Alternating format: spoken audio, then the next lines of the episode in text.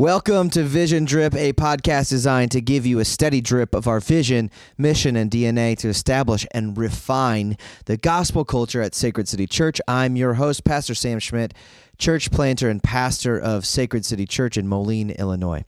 I am so excited to have you with me as I hope this podcast helps to equip you as a disciple of Jesus in the everyday rhythms of life as we set out to make disciples, plant churches, and renew the city. Not only do I hope that this podcast helps you grow, but it would grow your affections for Jesus. So let's dive into this episode of Sacred City Vision Drip.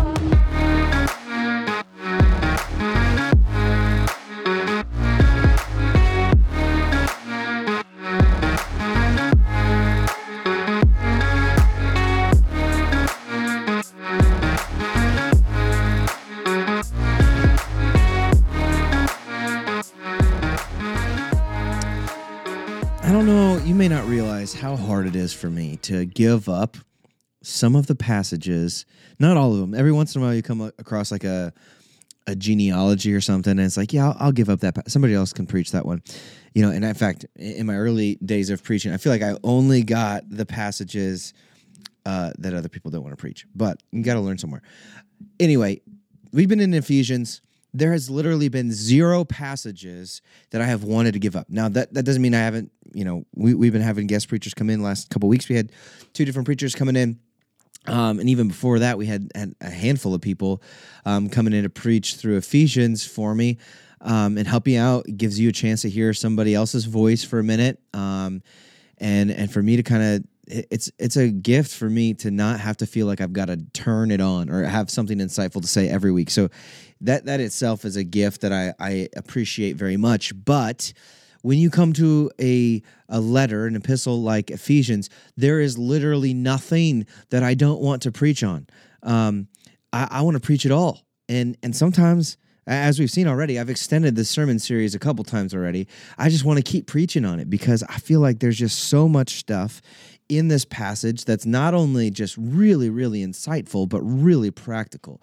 And um, and so I've I've really um, I've really loved the series that we've been on in Ephesians. I hope you've enjoyed it as well. Um, but I wanted to circle back around to Ephesians chapter 5 because I really only had, I think I had two cracks at this, maybe one. Um, and and and so uh, I wanted to hit a couple of things that I just really wanted to share. And and I think that if you if you go back through and listen to either Scott or Pastor Rob, um, you'll hear a lot of the overtones of what I'm, I'm. so I'm not like coming with anything super new, uh, but I just want to kind of vamp on it a little bit myself uh, because they've been interesting to me, sticking out to me, insightful, and um, and I think that's some really practical stuff. In fact, I've been feeling pretty convicted about this this morning. Um, and so, uh, uh, Pastor Scott joked about Ephesians 5 being sort of like a preacher's dream uh, uh of the three points and a, in a poem. Um, and, and, that's exactly what we got in Ephesians chapter 5 because he says, walk in three ways. Walk um, as beloved children, walk in love. And then he says to walk in the light. And then he says to walk uh, walk wisely. And then, of course, there's that poem in there that says, Awake, O sleeper, and rise from the dead, and Christ will shine on you. So, right there, a preacher's dream. Um, but what I want to do is, is really focus in on verse 15 of chapter 5, where it says, Look carefully then how you walk, not as unwise, but as wise. Okay, so here he's saying, the way that you walk, the way, and, and we've talked about this before because this is uh, um, this phrase about walking throughout the scriptures, and even especially here in, in, the book of Ephesians, we talk about that. It's not an actual like one foot in front of the other of how you walk. He's not saying, hey, watch your step. He's saying, watch your conduct, watch the way that you organize and live out your life. And so that's what he's talking about. To walk is day by day, moment by moment, one foot in front of the other, you know, as far as one day at a time goes, uh, walk in a certain kind of a way. So, watch the way that you conduct your life, um, not as unwise, but as wise. So, he, he's urging us to walk wisely. And then in verse 16, he, he makes another distinguishing, um, he says, This is what it looks like. This is what wisdom looks like. It says, making the best use of the time because the days are evil. Now, this is interesting. So, to walk wisely means that we have to be mindful of time. Now, throughout scriptures, um, in, in the book of Job, in Psalm, Psalm 90, um, the psalmist says, So teach us to number our days that we may gain a heart of wisdom, right? So even there, there's this connection that's being made uh, between how we use our time and wisdom. Um, and, and, one of the things that, even if you go to Proverbs, um, one of the things that, that, uh, the, the, the father figure, the, the one who's passing on wisdom from one generation to the next. One of the, the things that he condemns is slothfulness, right? This, this laziness or um, to, to squander time and resources, even uh, in a way that doesn't really create anything or, or, or contribute to anything. Now, there's different. There's a difference between being lazy and and working hard and resting. Right. The the the the six days of work and the one day of Sabbath. There's a difference between that sort of pattern and just generally. Um, being lazy and squandering time. And so the psalmist speaks to this. Um, the father figure in the in the Proverbs um, speaks of this of, of using time well. Not being lazy, not being a sluggard, um, and and using, you know, what he says, numbering our days that we may gain a heart of wisdom. Um, and and the reality of this is that um, of the limited resources that we have, time is the only one that cannot be gained back. So um, Job 14 says that the man who is born of a woman is a few days and full of trouble. All right, so yep, life's a little rough, he says, and and, and we've got a short amount of time. Uh, uh, speaking uh, in a uh, cosmic from a cosmic perspective of things right you know 80 90 years might be a long time at least in our our, our mindset as far as a lifetime goes um, but in the grand scheme of things, it's just a drop in the bucket, right? You go in eternity past, eternity future. That's really, really a small uh, amount of time. And Job even acknowledges that that we have a a set amount. We have an allotted amount of days in this life. That that our days are determined by God. Um, and he says the number of his months is with you. He's talking about God. God knows. God knows, and He's appointed these limits to us um, that we don't go past. That is in Job 14, is he's, he's uh, verse 5, he's kind of acknowledging that. And so the Apostle Paul, interestingly, is reaching back into the Old Testament, some of the wisdom um, literature, some of the stuff that's meant to help us to live wisely, um, to live a, a flourishing life, to live a life that's that's most utilized, um, and you know, not just like a life lived up on the shelf, but one that really, you know, you get your hands dirty and and you you pour out the blood, sweat, and tears to make something. And so Paul is saying to us, watch how you live, not as unwise, but wise, making the best use of time because the days are evil. Now, the really practical application of this would be to lead us into a um, a discussion about productivity.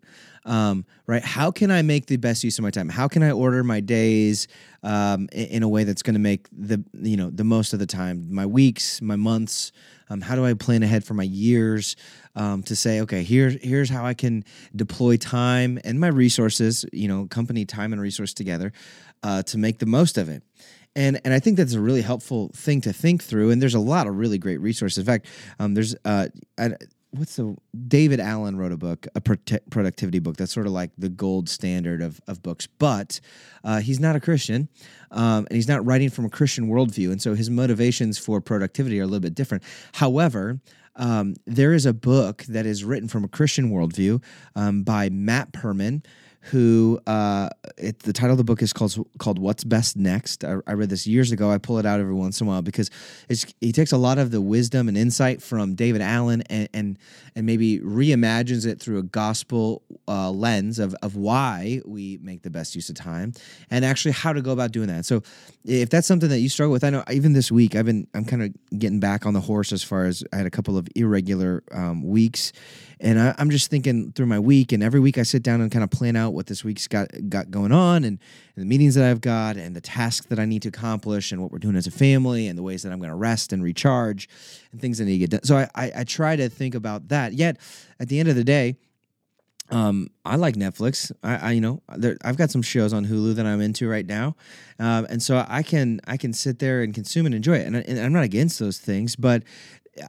when um, I think I, I think there's actually a little parable or a proverb, I guess, about this about like how um, idleness breeds idleness. So it, for me, I, I've sensed this that if I don't have, if if I don't have something that I need to get accomplished, so whether that's at at, at the, the end of a day where I'm sitting down, kind of relaxing, decompressing, maybe watching. Uh, you know, I've been watching uh, uh, Only Murders in the Building on Hulu, which I, I think was a great show. It just got done. So if you want to watch that, that's cool. Um, but the thing is, I have kind of an addictive personality when it comes to things like that, or even, oh, guys, I got this new game on my phone that literally I feel like it was made just for me. And if I'm not careful, those things that are meant, you know, for entertainment and enjoyment and rest and recharge, like they're, they're not bad things in and of themselves.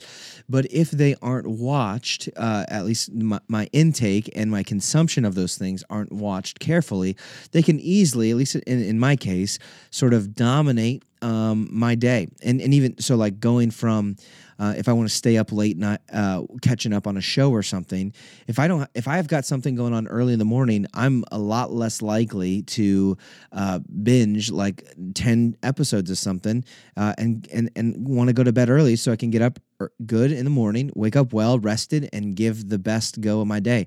And so there are some times where I, I mean, I, I'm not great at this, where um, I probably do stay up a little bit too late, and then I'm a little bit sluggish the next day, or maybe my my day isn't organized or planned ahead as much as I want. And so th- there's something to be said about resources and thinking uh, through, getting getting ahead of a little bit, um, and and um, prepping your day and your week in a way that's going to set you up uh, to make the most of the time. Because I really only have, you know. Um, so much amount of time. And I, there was a, a, tweet, ironically, from uh, John Piper that says, um, "In the end, in Judgment Day, uh, Twitter and Facebook and all the social medias are going to be useful for one thing, and that's going to to be to show us that our prayer, prayerlessness was not because of a lack of time.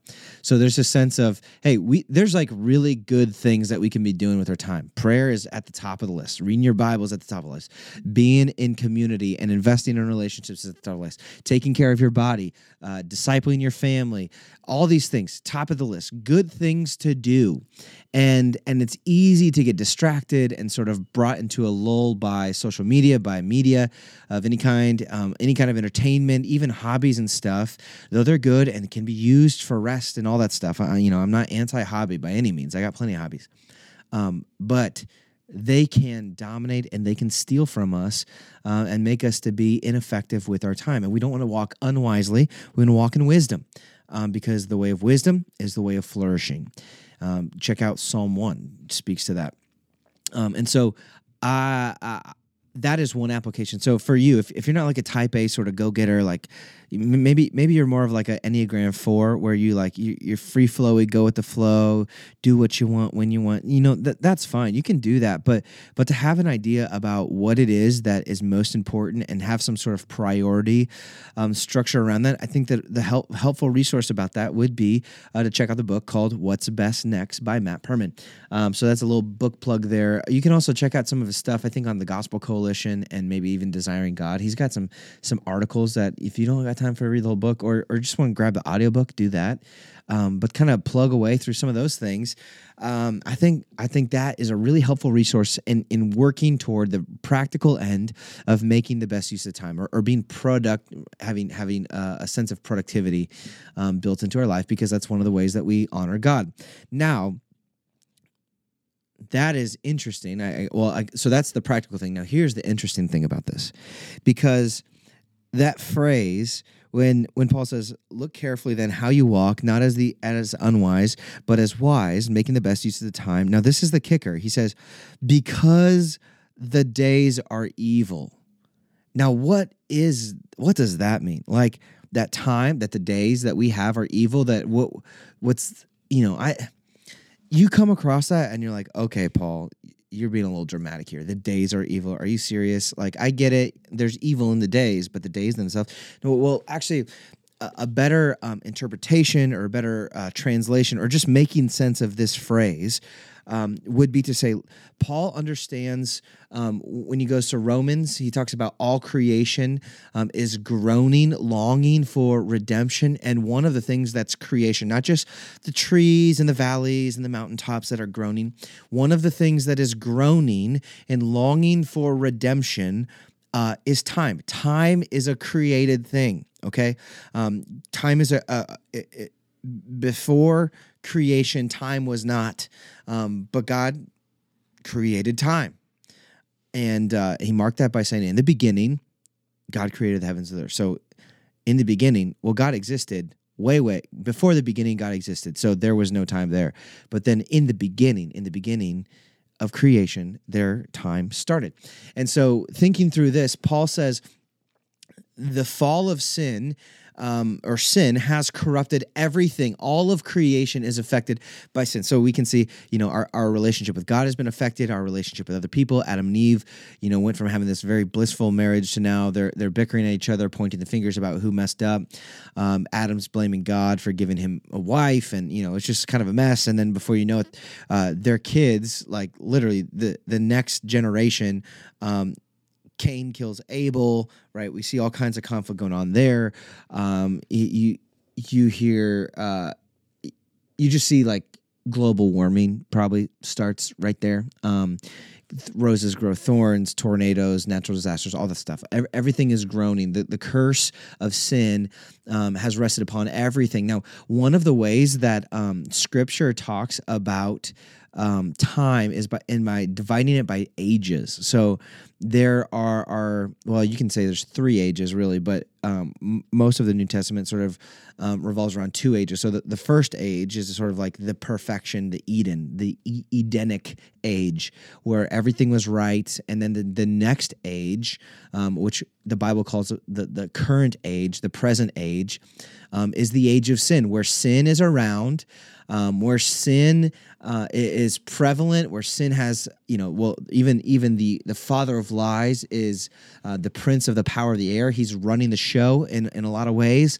Um, and so this this present age, in fact, I think that's language that Paul uses. Um, you can even Peter uses that language too about the present age. They're talking about this current condition um, of our world where it's broken, um, where there is is something clearly wrong with that, and we can say that right now. We can look at our, our world and say something's broken about this. Something things are not working as they ought to be. Uh, but then Paul, um, because we talked about this with with Ephesians being sort of apocalyptic literature in a way, or it's got this the apocalypse or the revelation um, uh, of this this insight, this this mystery that has been revealed, is the fact that there is a new age that is coming, um, and and Jesus has told us actually this new age is already in some ways present already, and so one of the things that we say, um, this new age, let me let me qual- characterize that that that's a new age of you know go to Revelation 20, 21, um, every tear wiped way there is no sin, there's no death, there's no pain.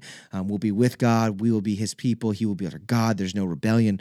Um, creation is restored to all of its glory. We're restored to all of our glory. There's no need for a sun because Jesus is our sun. He's the brightness uh, of the glory of God. All of these. So that's sort of like the new age of what what things are moving towards So in that way, um, we do not live in sort of a, a cyclical time um, domain.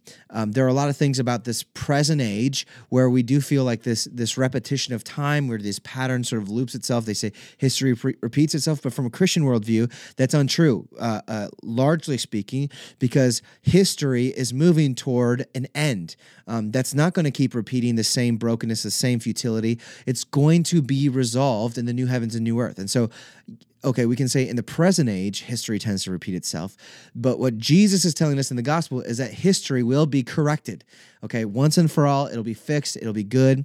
And so, here paul has this this worldview where we're living in this present age yet this new age in some ways has already showed up so if we had a venn diagram here of these two circles i think i think that's the right phrase for it, where you take those two circles and you kind of overlap them a little bit. So you got three quadrants. One is is sort of isolated by itself. There's this shared quadrant, and then on the outside there's another isolated by itself. So we are in the in the middle. What theologians theologians call the already not yet. Okay, it's it's because we are already living in the the new age as Christians in our salvation. When we were born again we were born again into the new age. We belong to the kingdom. In fact Jesus says at the beginning uh, or Paul says at the beginning of Ephesians um, that we are seated with Christ in the heavenlies. He's talking about this new age this new thing that's going on. That is where we are currently in this moment. So right now wherever you're sitting so if you're in the quad cities you are in one sense in the quad cities but you are in, in a very other very real sense you are in christ in the heavenlies which is crazy mind-boggling um, and so he's saying th- this already not yet um, the kingdom is already here but it's not yet here in its fullness where we're still living in, in this the, the period of in between. Um, the present age is very much a reality, and and the new age to come is, also very much a reality for in the lives of Christians. And so we live here in this this in between period. It, it's sort of like a uh, oh, I was going to say purgatory, but that I don't want to I don't want to invoke that. But it's like this this um this this phase that's sort of not not one and not the other, but both and, um, and it's moving toward the other. Um, um, so we're moving towards the the new age. Okay, you following me? Now, when Paul says to make uh, to walk carefully, um, look carefully then how you walk, not as unwise, but as wise, making the best use of the time because the days are evil. What he's saying is that um, the fall of sin has corrupted everything, including time itself. That that time, like it, the time that's that's um, lived in the present age will collapse under sin unless that itself is redeemed. And so what he's saying here as as people who we have been redeemed through the blood of Jesus that in the gospel through faith uh in by faith uh, in Jesus alone and His grace and what He's done um, to resurrect us. So, so um, we were buried with Him in our in our baptism, and we are raised with Him in our baptism. Um, that I have been raised with Christ, and because I have been so thoroughly redeemed by the blood of Jesus, that that I am marked as the new humanity. That now there is a spiritual power at work in me. That as a as one who has been redeemed, now I can work as a, a small redeemer. See, Jesus is our redeemer with a capital R He's the one who's going to redeem and restore all things. But Jesus' power is at work in us through the, the presence and the working of the Holy Spirit in our lives so that we become many redeemers. And that's one of the things that we talk about in, or, or we're, what we're invoking in our mission statement to make disciples, plant churches, and renew our city, or you can say to redeem our city, to work in a way um, that brings pieces, bits and pieces of our city into the new age that's to come right? To work in a way that, that the redemption of, of this locale, of, of this time, of this space, uh, gets sucked up into the new heavens and new earth with us. And so, this is the power of the gospel at work in us that as people of the new humanity, people who have been liberated by a power greater than ourselves, right? Namely, Jesus as participants in in the birth of the new creation. Here we are in the midst of these evil days. We get to work toward the renewal or the redeeming of this time. So the way that you live check this out. The way that you live will mark if you are redeeming the time or you are squandering the time.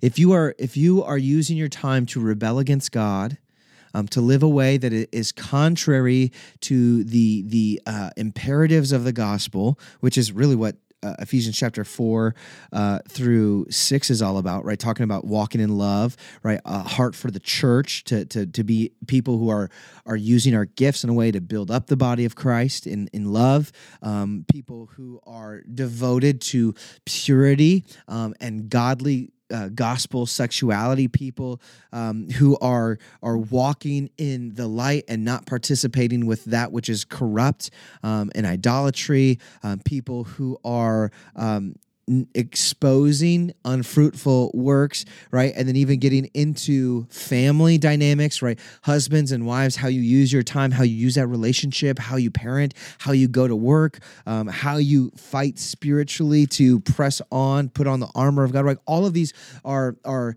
indicative, or excuse me, imperatives of the gospel um, that that will determine if we are using our time wisely or not. And if we are not using the time wisely, we're squandering it and we are leaving it in the present age. But through the power of the gospel at work in us, we through through Christ and the Spirit pulled this time and resources into the new heavens and new earth with us, and so that's what it means, right? That that that is is really the. Um, it's not just about being productive that Paul's talking about. He's like using the gospel power, this charge that we have um, every day, every moment is charged with cosmic significance.